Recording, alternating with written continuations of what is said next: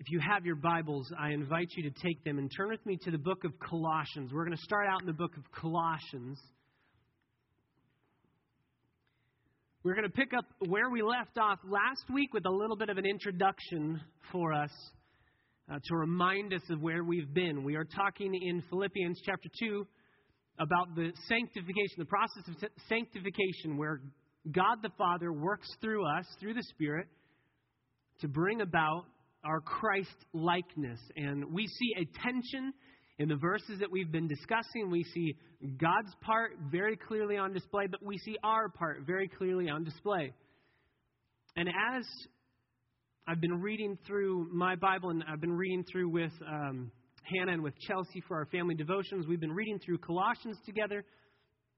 We take little tiny paragraphs at a time and we just read them together, talk about them for two or three sentences, sing, pray, and we are hoping that all of that would not only instruct our hearts and encourage our hearts, but also uh, till the soil of Chelsea's heart as well.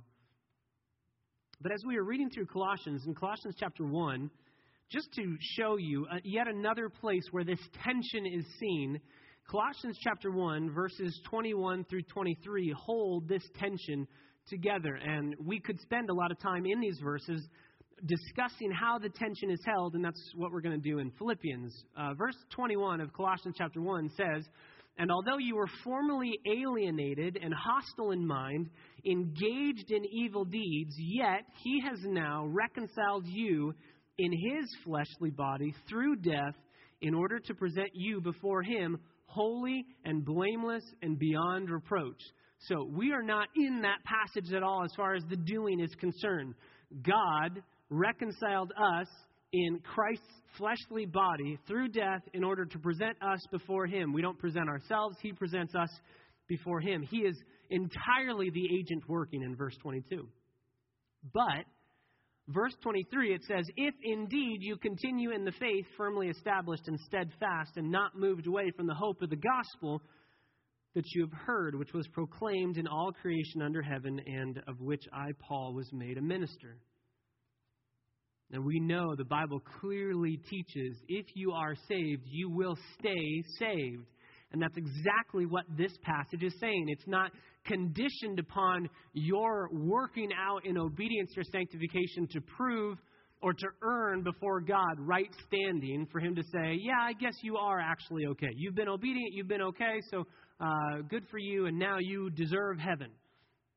It's not what these verses teach. These verses teach that if Jesus has truly saved you, if he has reconciled you, then you will continue in the faith. And if you are like the soil in uh, the early chapters in Mark and Matthew chapter 4, if you are the soils um, that you see very clear, it's Mark chapter 4, you see very clearly there are multiple types of soils, four to be exact, and the majority of those soils are not saved. Three of those soils are not saved. One of those soils is saved. The one that receives the word, that bears much fruit, and that continues to do so is saved. There are two of those soils that are not saved soils that are very scary and that I believe this passage of Scripture would inform our understanding of. There are two of those soils that the, the seed goes into the soil and it begins to sprout fruit and bear a vine and bear some sort of fruit, but then it quickly goes away. It quickly goes away, whether it's burned away by the summer heat, by the sun, um, whether it has no roots ultimately and it just withers up, whether it's tangled in rocks and has no other way to grow. Either way, there are some of us who might sprout fruit, and it looks like, I think there's a perfect example of kind of those winter camp and summer camp highs of youth group. I will live for Jesus, I will worship him all the days of my life. And you have about four months of righteous living. This looks great. And then you go back to living the exact same way you were before you came to Christ, before you made the profession of faith. This verse says, if Jesus has saved you, and if you have truly come to him in faith, then you will continue in that faith. You will stay saved, ultimately not by your doing, but you are involved in the process of sanctification. So, this is just another area where the tension is shown, and it is a sticky tension. But it is a tension that we can know without a shadow of a doubt in the gray, fuzzy areas of it, in the mystery of it. We can know there are black and whites on the other sides. We can know concretely, for sure, with a, with a matter of factness from God's Word, that God is the one who saves. We are not the ones who save ourselves. That's impossible. Ephesians chapter 2 tells us that we are dead in our trespasses and sins. Dead people can't raise themselves up to newness of life. Jesus has to breathe life into you. And once he does do that, then we are equipped. The uh, power of canceled sin is being broken. And so we find ourselves in this tension, the exact same tension that we found in the couple verses before in Philippians chapter 2. How can Jesus be 100% God, 100% man at the exact same time?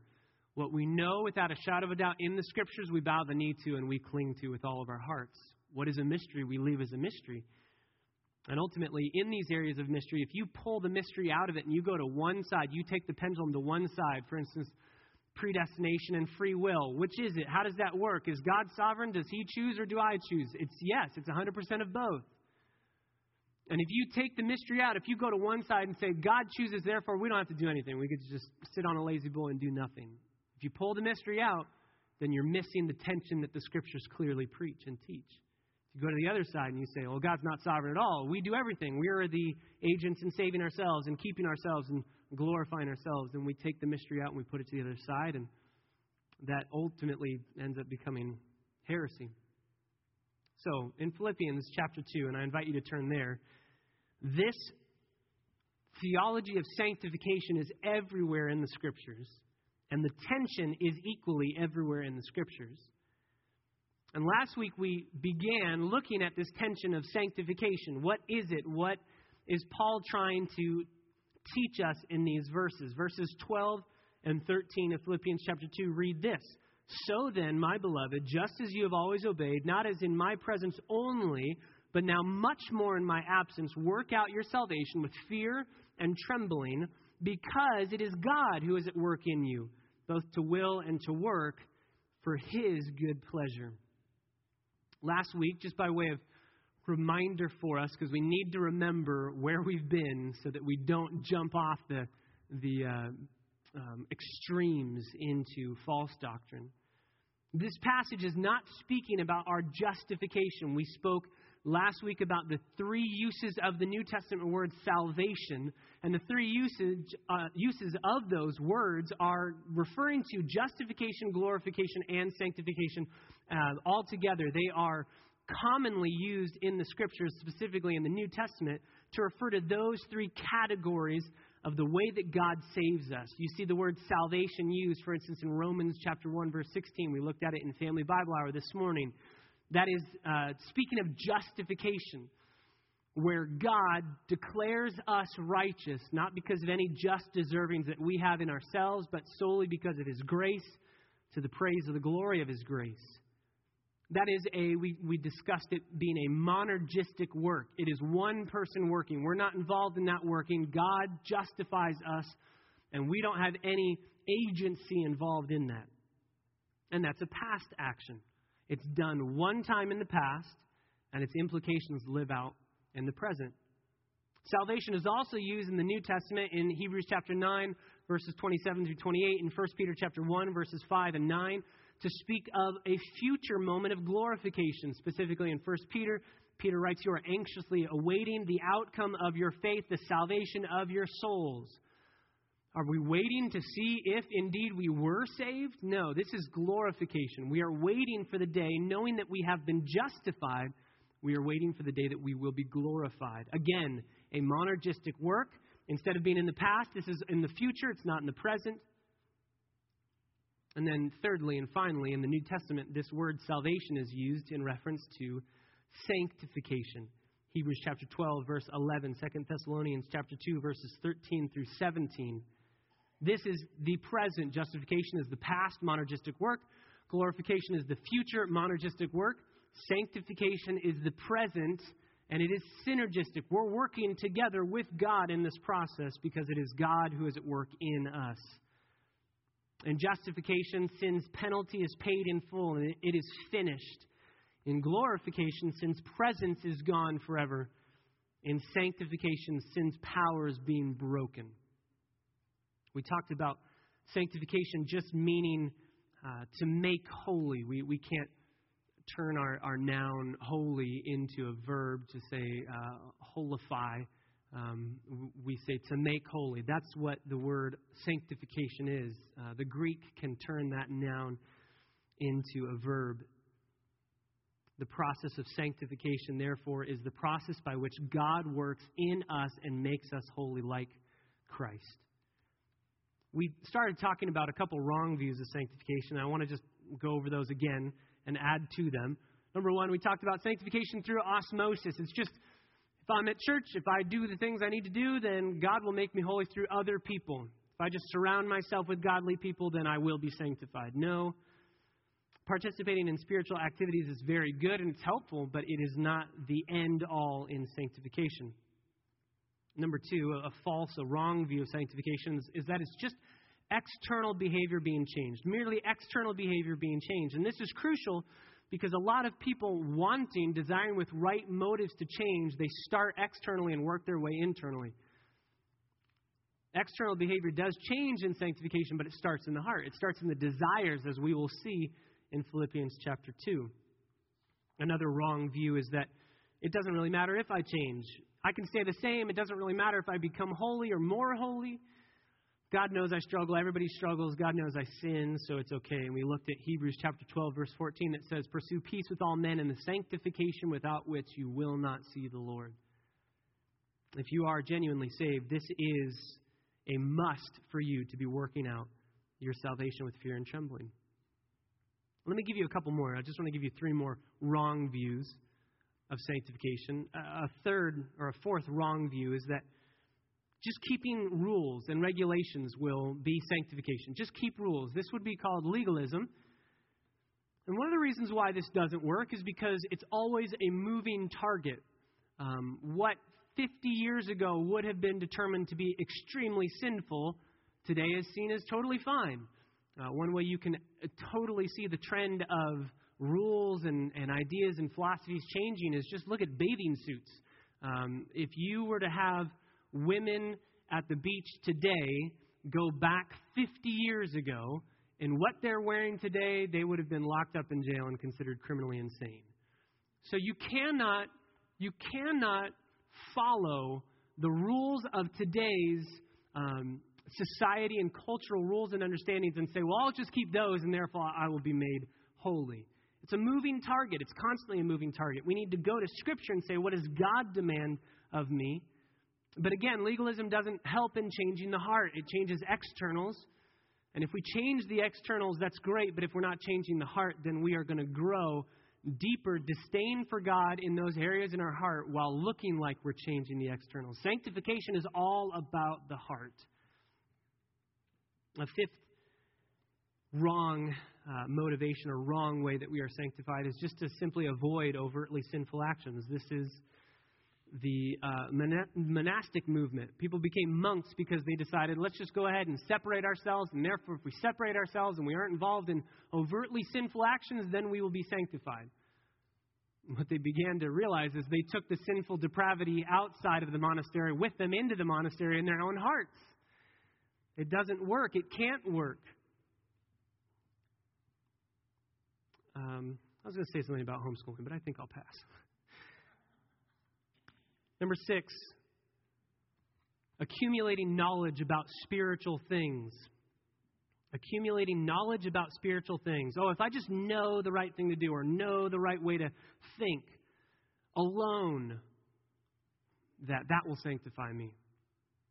Now, we need to know certain things in order to be sanctified, but if we stop at just merely accumulating knowledge, 1 Corinthians chapter 8 verse 1 says it will just puff us up. We are not going to be judged one day based on the amount of truth in our heads. Oh, I knew all this about you, God. And God's not going to go, oh, good, you knew that. Great.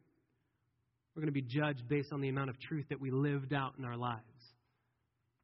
It's about living it out. The reason why none of these six things are ultimately truly biblical sanctification is that unbelievers can do all of those things. Unbelievers can do all those things. They can change their behavior, They can go to AA and stop being an alcoholic.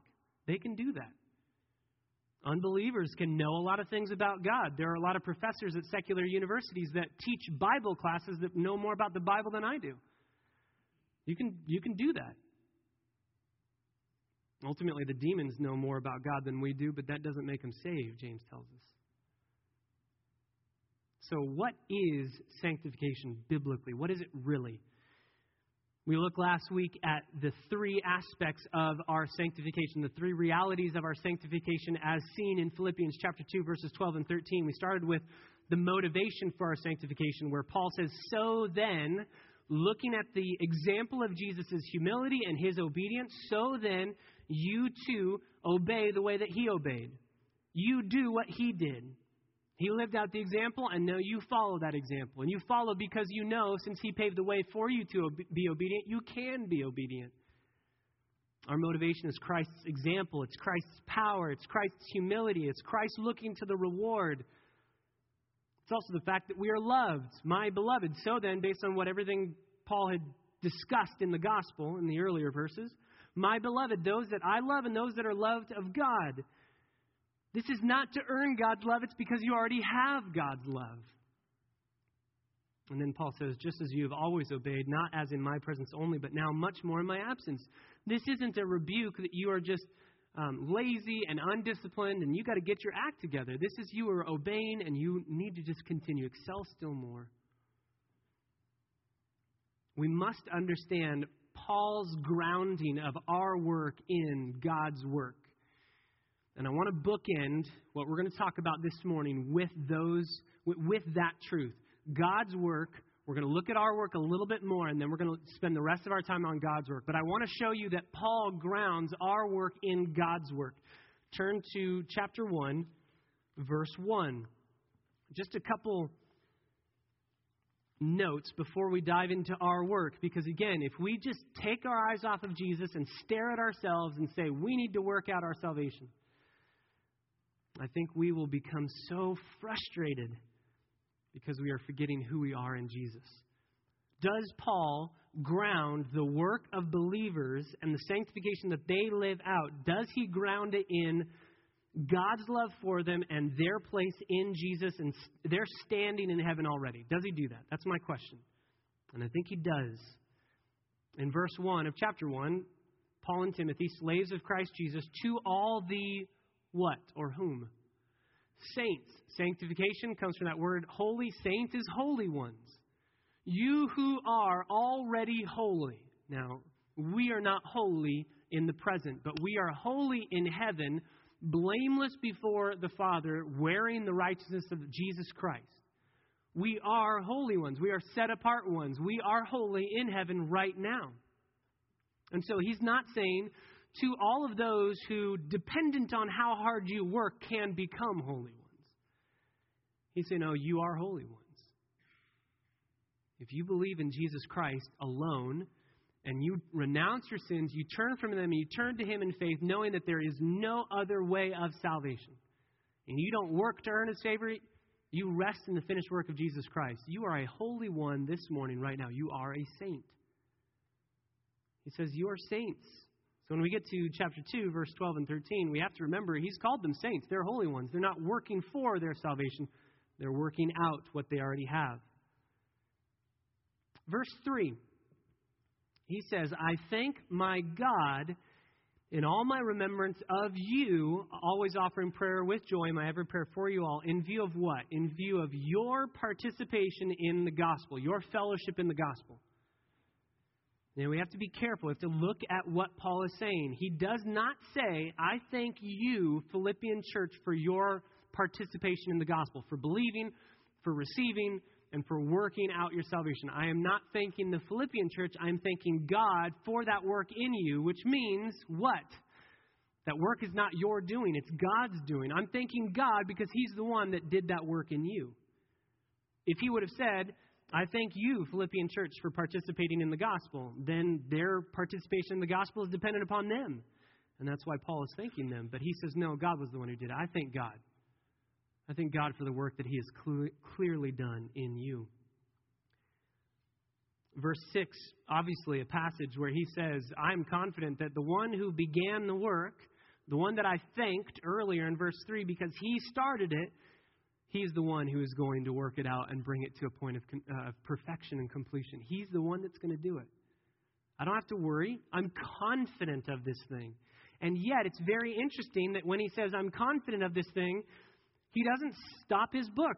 He doesn't stop his letter. I'm confident, so done. Love Paul. Hugs and kisses. Philippian church. He says, I'm confident of this thing. And then drop down to verse 9 through 11.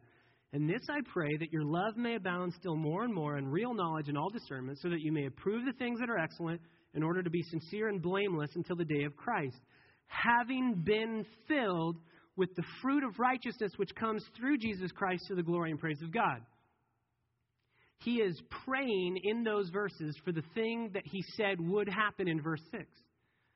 He's praying, I want you to be sanctified. I want you to bear fruit and be presented blameless before the Father. And I can pray that because I know it's going to happen, because I, I know God has promised it. And that's why he wrote verse 6. I think one of the misconceptions we have about salvation, and I love this analogy, is that salvation was uh, just a vaccination. It was, an, it was an inoculation. It was just a shot in the arm. What do they give those for now? Smallpox? Here you go. Shot in the arm for smallpox. I think I got a, a shot for smallpox. Do, do they do that anymore? Smallpox? Malaria? I don't know what the diseases are out there. We're going to say smallpox, even if that's not real. I got a shot for smallpox. Maybe I didn't. I don't. I don't know. I don't remember, and I don't really care. All I know is I got a shot way back when, and I have never been sick with that specific disease. A lot of people think of the gospel this way. Hmm, I'm a sinner. If I don't receive the gospel, I'm going to go to hell. So, gospel. Okay, we're done.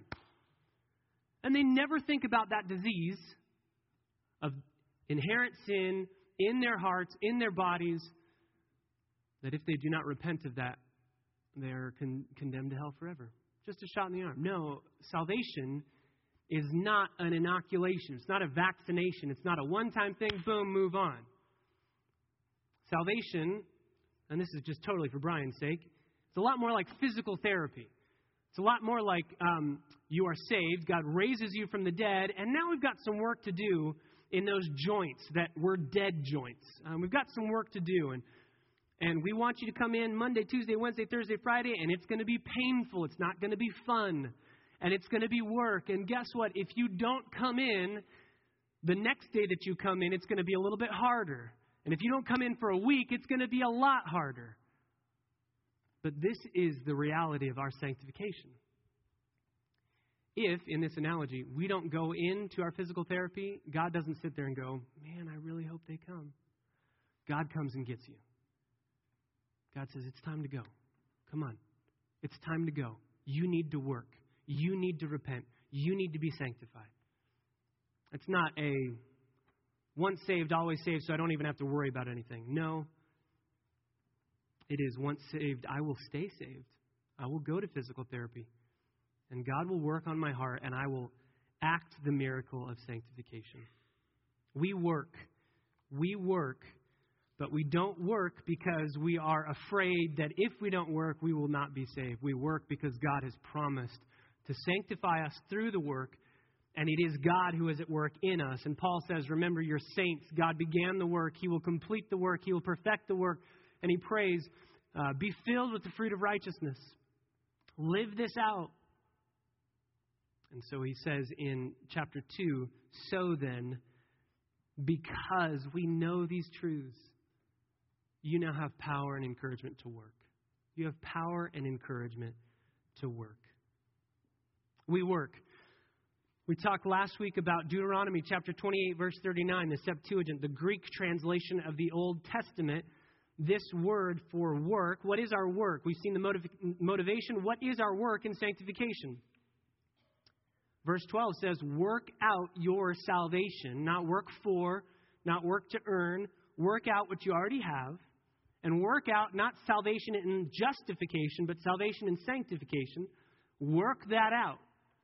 That word, work out, is also found in Deuteronomy chapter 29 or 28, verse 39, where it says, You shall plant and cultivate, you shall work out your vineyards. You shall cultivate, you shall plow, you shall dig it up, you shall weed it, you shall get everything out, and then you shall plant. And then when the rains come, you will praise the Lord for working, because if He wasn't working, then we wouldn't have the chance of growing the crops. But we can't just sit back and say, Boy, I hope we get corn this year.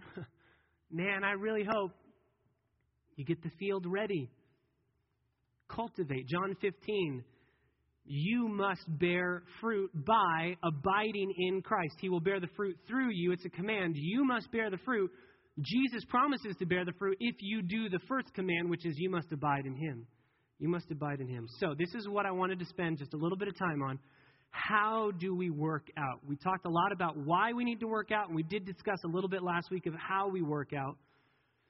But I want to dive into one other passage. John 15, we could look at that. Romans 6, we could look at that. Keith and I talked about that this morning. Romans 6 is crucial to see sanctification, working out the salvation that we've already been given. But turn to Ephesians. I think Ephesians chapter 4 will be helpful in just clarifying how do we do this work? How do we obey the command to work out our salvation? Paul says, work it out with fear and trembling in awe of God, fearful of God because the fear of God begins knowledge. It's the beginning of wisdom. But also, remember the Philippian jailer in Acts chapter 16. He received the gospel with fear and trembling. So I think Paul could also be saying, work out your salvation remembering where it first came, remembering how you first received. Um, I love, I love The Pilgrim's Progress. It's just one of my favorite books. I love the story and I agree with just everything. It's just amazing story. There is one difficulty, uh, just mentally in my mind, when uh, Pilgrim, when Christian goes to the cross, the burden falls off of his back, and he praises the Lord, and then he moves on. And I understand why. I'm not saying it's wrong. He, he needs to in the journey that John Bunyan was having uh, in the book. He needs to, and I totally understand. But as believers, we do not say, I believe the gospel, I receive the gospel, and now I don't need to worry about the gospel anymore, and I get to move on from the cross. I like to say often that we as believers need to keep our feet stuck in the blood stained soil of Calvary. We can't move on from there. We have to stay there because if we move on from there, we will start to think Jesus did what he did to work to, to gain my soul, and now I complete that salvation. Kind of a Jesus does his best and I'll do the rest theology. Thanks, Jesus, for doing that. Now it's my turn. No, we can never do work on our own. We always need the blood of Jesus as we work. Ephesians chapter 4, we work out our salvation with fear and trembling. How? What does that look like?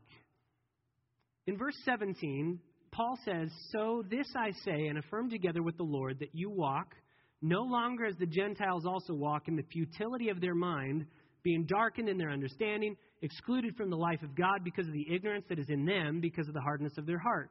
And they, having become callous, have given themselves over to sensuality for the practice of every kind of impurity with greediness. But you, believer, you did not learn Christ this way, if indeed you have heard him and have been taught in him, just as truth is in Jesus. And what is salvation? And then justification and sanctification, what do they look like? Verse 22 that in reference to your former manner of life, he's going to give us three specific commands that really detail the process of sanctification. It refers to our salvation and what happened in that moment, but the ongoing process of sanctification looks like this. In reference to your former manner of life, you, number one, you lay aside the old self which is being corrupted in accordance with the lusts of deceit. You lay aside the old self. It is a word picture of removing dirty garments. This is soiled, this is stained. I must take it off and lay it aside. How do we work out our salvation with fear and trembling? We look at where our clothes, our spiritual clothes, are dirty. Where is there sin in your life? Where are wrong thoughts, wrong attitudes, wrong actions, wrong motives. And we take those off. We lay those aside. We pull them off and we lay them aside. We must begin by having our minds stayed in Christ, in His Word, because only then will we know what is dirty on our clothes. So it starts with the process of being in God's Word to know, being in fellowship to know, being in accountability and discipleship to know this is an area that I think needs to change. And then we change it, and we change it by taking off the garment. We lay aside the old self or the old man, literally. We lay aside that old person. We are new creatures in Christ. Don't keep going back to the old clothes on the dead body that has been done away with. Don't keep trying to take those off and put those back on. Pull off the clothes, the dirty garments soiled by sin. And then, verse 23 once you put off, you must put on, but you don't just instantly jump from lay aside to put on. Verse 23 is crucial. Be renewed in the spirit of your mind. Be renewed in the spirit of your mind. So we put off the old nature, we put off sinful desires, we put off old habits and old characteristics and old attitudes. And then we are renewed. Be renewed. Remember, we talked about active versus passive voice last week. This is a very tricky word here because it's a command that you must do. You must be renewed. It's a command to you, but it's a passive command. You could translate it this way You must be being renewed by somebody else. Who's the someone else who's going to renew us? It's the Holy Spirit. You must be renewed by someone else. That's a very tricky command. You have to do it, but somebody else is going to do it through you and in you. How do we do this? How do we bring this about? If you look over to chapter 5, you'll see this uh, same command in a passive way. In verse 18 of chapter 5, Paul says, Don't get drunk with wine. That's the put off. That's dissipation. But instead, the put on is be filled with the Holy Spirit. And that again is a command. You must be filled, but it's a passive command. You must be being filled by somebody else, by the Spirit. How do we do this? Paul will say in Galatians chapter 4 that we must walk by the Spirit. Same thing. We are passively led by the Spirit, but it's a command to us. How do we do this? Well, we do this by putting ourselves in the way of truth that the Spirit uses to renew our minds. We cannot renew our minds on our own. The Spirit does that for us. That's why Paul says, You must be renewed, but the Spirit's going to do it in verse 23 of chapter 4. So, how do we put ourselves in the way of being renewed? How do we make this happen? We sit under biblical preaching and teaching. We sit under the authority of God's Word on a daily basis letting the Word of God dwell richly in us. This is why Paul will say in Romans chapter 12, we are transformed by the renewing of our what? Our minds. We need to have our minds renewed in Ephesians chapter 4, verse 23. We need to be transformed by the renewing of our mind.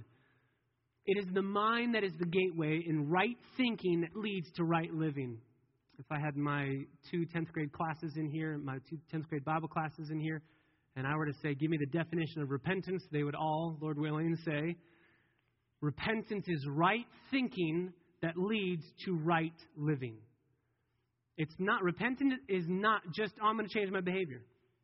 Repentance is, I must change the way I think about something. I must, must change the way I view this. It's a paradigm shift, if you will. Being renewed in the spirit of your mind is having your outlook on life, a disposition on life a paradigm shift about some aspect in life being radically changed. You're putting on the mind of Christ, and it's changing the way you're, you're unmasking sin. Though it was pleasurable and satisfying, now you're seeing, oh, this won't satisfy in the end.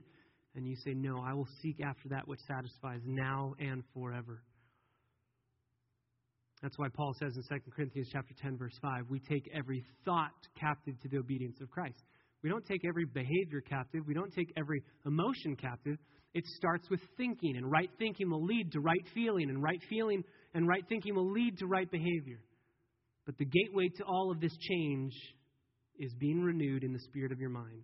Once that happens, once you've laid aside the old self, once you have put yourself in the way of truth so much so that your mind is being renewed and you're seeing sin rightly, righteousness correctly, then, verse 24, you put on the new self. You put on the new self, which is in the likeness of God. And it's been created in righteousness and the holiness of the truth. Now you put on the righteousness that you read about, the righteousness that you see, the commands, the imperatives that Paul, that Peter, that James, that John give us through the Holy Spirit. Put off, put on. If you want examples of that, you can just go down to verse 28. It's almost as if the Ephesian church would say, What does it look like to put off and put on? Verse 28 He who steals must steal no longer. Put off being a thief. And instead, once his mind has been renewed to see, oh, I have everything that I need in Jesus Christ, this is a sin, first and foremost. It's an offense against the holy God, and it's an offense to steal because not only am I cheating somebody else out of what they justly deserve and righteously deserve through their work, but I'm also not trusting the Lord to provide. I'm taking matters into my own hands. And so instead of being lazy and not working hard and not earning uh, earning the, the money or earning the food. I, I need to stop doing that. And so I'm going to stop stealing. I'm going to stop taking from others. And instead, now that my mind has been renewed about what I must do, I'm going to labor and I'm going to perform with my own hands what is good so that I can do the exact opposite of stealing. Instead of taking from people, I'm going to give to people. Put off and put on. Let no unwholesome word proceed from your mouth. Verse 29. Stop speaking these words that tear down, that corrupt, that give death. Instead, speak life giving speech that is good for edification, building up, that's good for the need of the moment, that is good to give grace to those who hear. Don't be bitter, verse 31. Don't have wrath and anger and clamor in your midst and slander in your midst, put it away, put it off, and instead be kind, verse 32, to one another, tenderhearted, forgiving each other, just as God in Christ has also forgiven you. So put off, be renewed, and put on. That is the process of sanctification. How do we work? We work by being here. And when we're here, God is pleased to effect in us paradigm shifts, paradigm changes. And that's what Paul is going to say in Philippians chapter 2. It's not, it's not first and foremost about externals. You must put off the externals, but then you must change your thinking, change your affections, change your desires. And here's the glory God changes your desires, God changes your affections. If you say, man, I, I still really love the sin I know I shouldn't, but I still really love to sin. Your job in sanctification is to stay here, to be here. And as your mind is being renewed, God, because of his promises to us, will change your desires, will change your affections. As you cling to that which is good and you abhor that which is evil, God works in us, verse 13 of Philippians chapter 2. God works in us. So, with the time we have remaining, I want to look at God's work in us. We must work, but how do we work knowing that God is at work? What does God do? What is God's role? We looked at the motivation of sanctification, we looked at our role in sanctification, and now we're going to look at God's role in sanctification. We spent probably two minutes on that last week, so we'll spend a little bit more time on that this week. And ultimately, we're not going to get into every aspect of sanctification. Maybe one day we'll spend a, a series going through the Bible on sanctification. Um, so if we have questions afterwards, let's keep on diving into the scriptures together to answer them. Let's keep on diving in together, uh, and they will work themselves out by God's grace through His Word. What does God do? How does God change us? How does God promise to work in us? There are four features about God's work in us found in this one verse, in verse 13. First, the power that is at work. We're going to look at the power at work in verse 13. It is God who is at work. It's God who is at work. It's the energeo of God. It's the energy of God. God's energy energizes us inside of us to work. It's not us having to fight to energize ourselves. God is at work in us. You can work because God is at work. Literally, we could translate it God is the energy in you to will and to energize for His own pleasure. And there is something beautiful about the grammar here. You didn't think you'd ever say grammar is beautiful, but there is something beautiful about the grammar here. God is at work. That is a present tense. It is not, God worked on you, and now you're on your own. Which, if that's the case, we are up a creek without a paddle big time. We don't even have a boat. We're in deep trouble. No, this isn't. God worked on you. Fend for yourself. This isn't work really hard, but I promise God will start working in the future. Just wait. Wait it out. This is present tense. God is working in you right now. God is working in you right now. And God will work in you in the next moment. And God will work in you in the next moment. God is working in the present tense, even when you don't feel like it, even when you don't see it. God is working. God is working. Turn back over to Ephesians chapter 1. Ephesians chapter 1, Paul says it a different way. Look at the power that, is at work in us. Ephesians chapter 1, verse 18. I pray that the eyes of your heart may be enlightened so that you would know what is the hope of his calling, what are the riches of the glory of his inheritance in the saints, and what is the surpassing greatness of his power towards us who believe. We want to see his power at work in us, and he has promised to give us his power. And then he says this these are in accordance with the working of the strength of his might. We have the strength of the God who made the universe alive and well in our souls which he brought about in Christ when he raised him from the dead and seated him at his right hand in the heavenly places. Listen, the same power that raised Jesus Christ from the dead is in you in this very moment, working to make you more like Christ. You are not left to your own devices. You are not left on your own. Turn over to Ephesians chapter 3. Ephesians chapter 3, verse 20. We know this verse, we say this verse, we recite the beginning of this verse often, but we don't go to the end of it, usually. Now to him who is able to do far more abundantly beyond all that we can ask or think. You know that, that part, right? According to the power that works within us.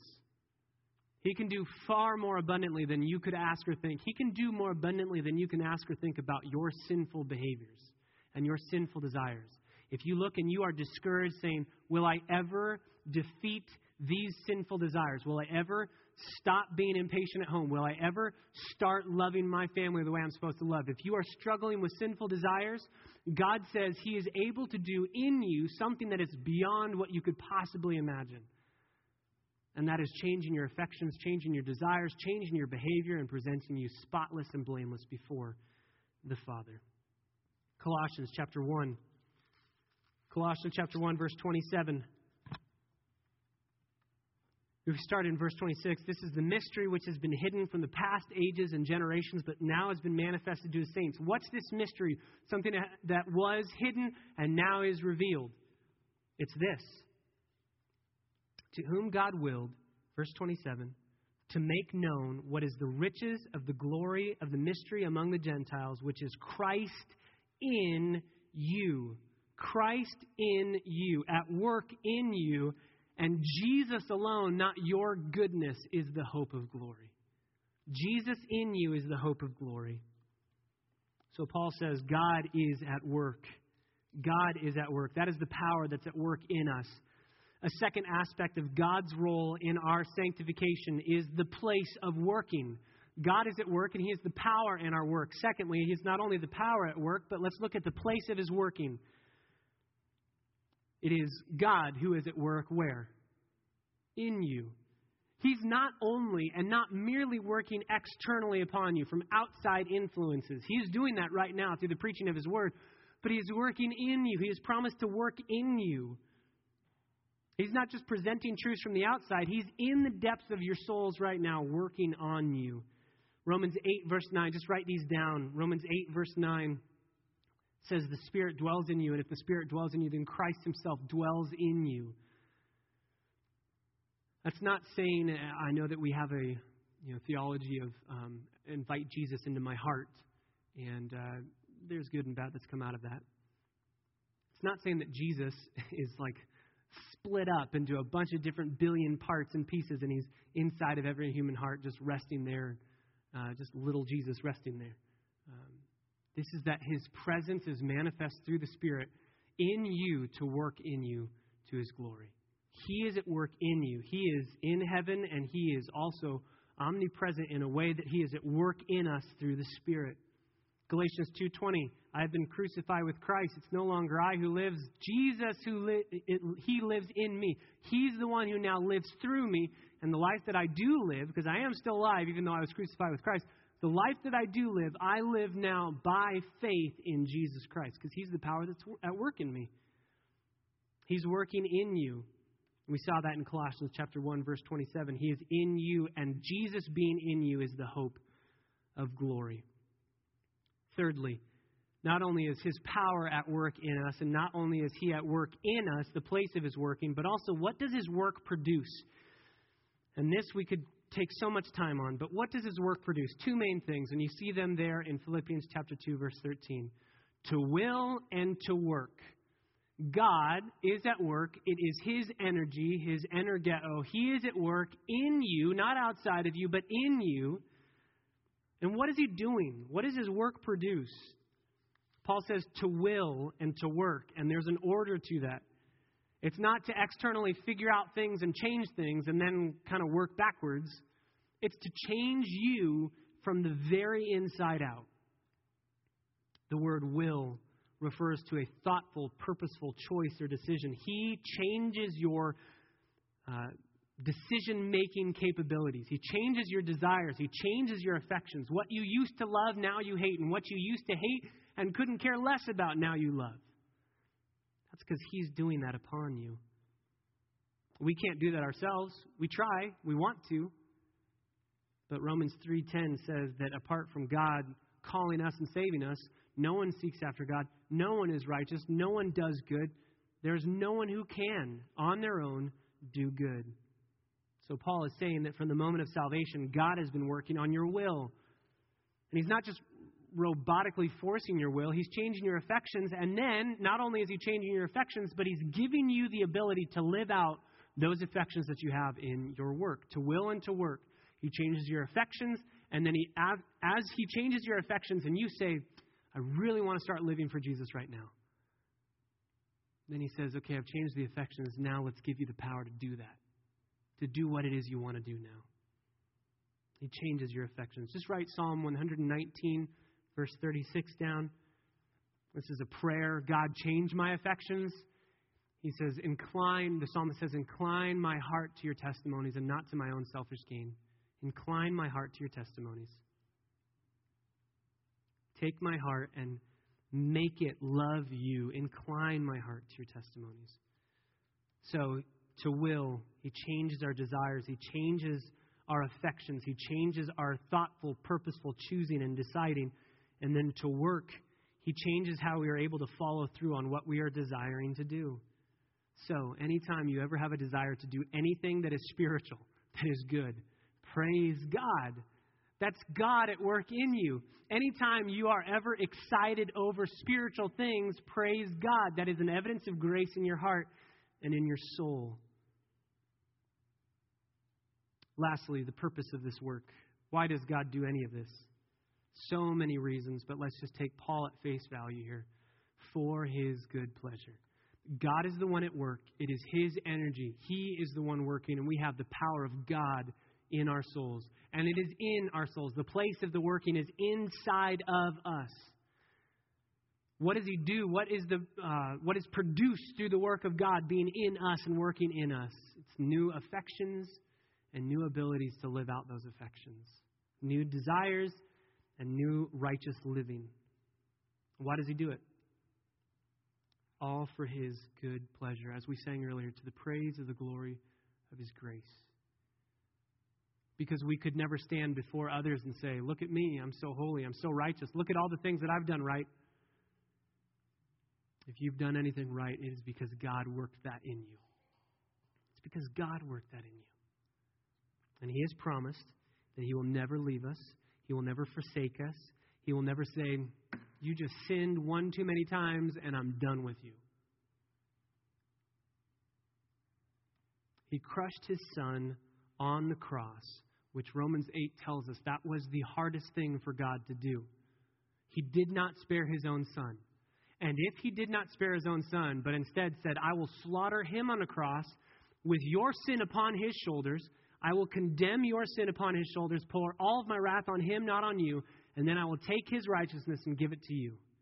If God has done the hardest thing, then, brothers and sisters, it is an easy thing for God to perfect you. It is an easy thing for him to preserve you and to keep you. And it is something that he has promised to do. John Owen said, God works in us and with us, not against us and without us. God working in us motivates, God's grace motivates. Charles Spurgeon says, The assistance of divine grace is not given to us to put aside our own efforts, but to excite them. Sometimes we come to the Lord's Supper, and I think in our condemnation, we look at these elements and we go, What am I doing? I've sinned again in the exact same area. I've sinned again. I'm struggling again. I just can't seem to get any better. And instead of being motivated by the work of God in us, we say, I'm done. I give up. God, if you want to do this work, you can do it, but I'm just out. I'm done.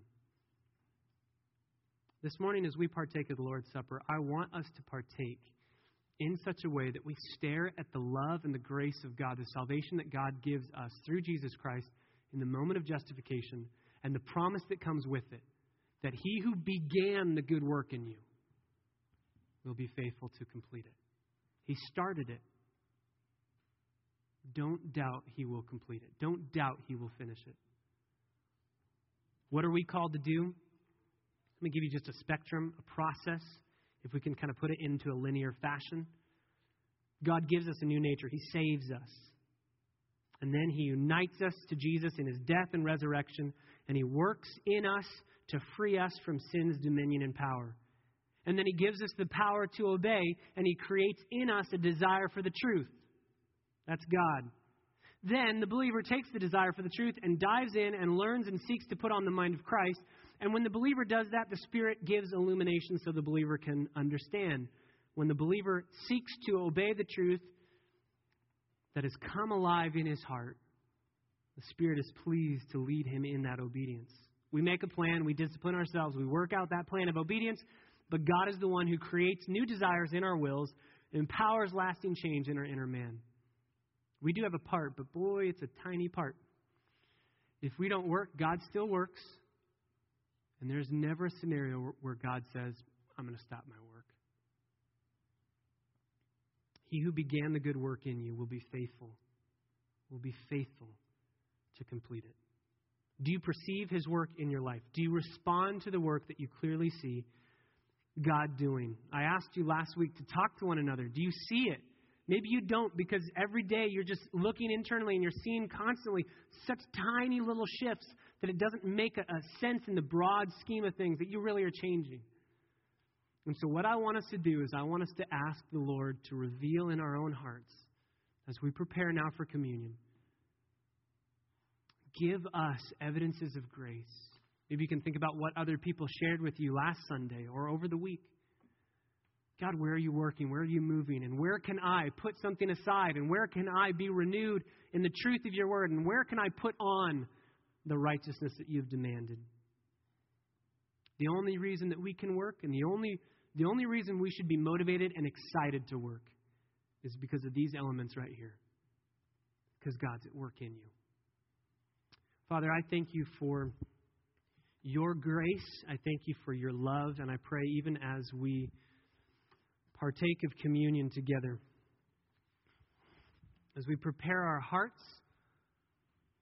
as we prepare our minds, as we consider the love of Jesus that began the good work in us, and as we sing about sin being done away with once and for all, and as we sing about that, that last day when the presence of sin is gone forever.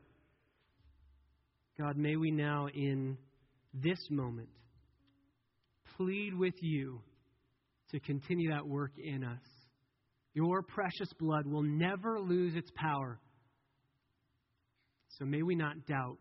And even now, if Satan is tempting us to despair and telling us of the guilt within, may we say, Yes, we agree, we are guilty, we are sinners, and that's why Jesus was crushed on the cross for me in my place. I have died to sin, therefore I will not live in it any longer. Guide our thoughts, even now as we meditate upon your sacrifice. We pray in your name. Amen.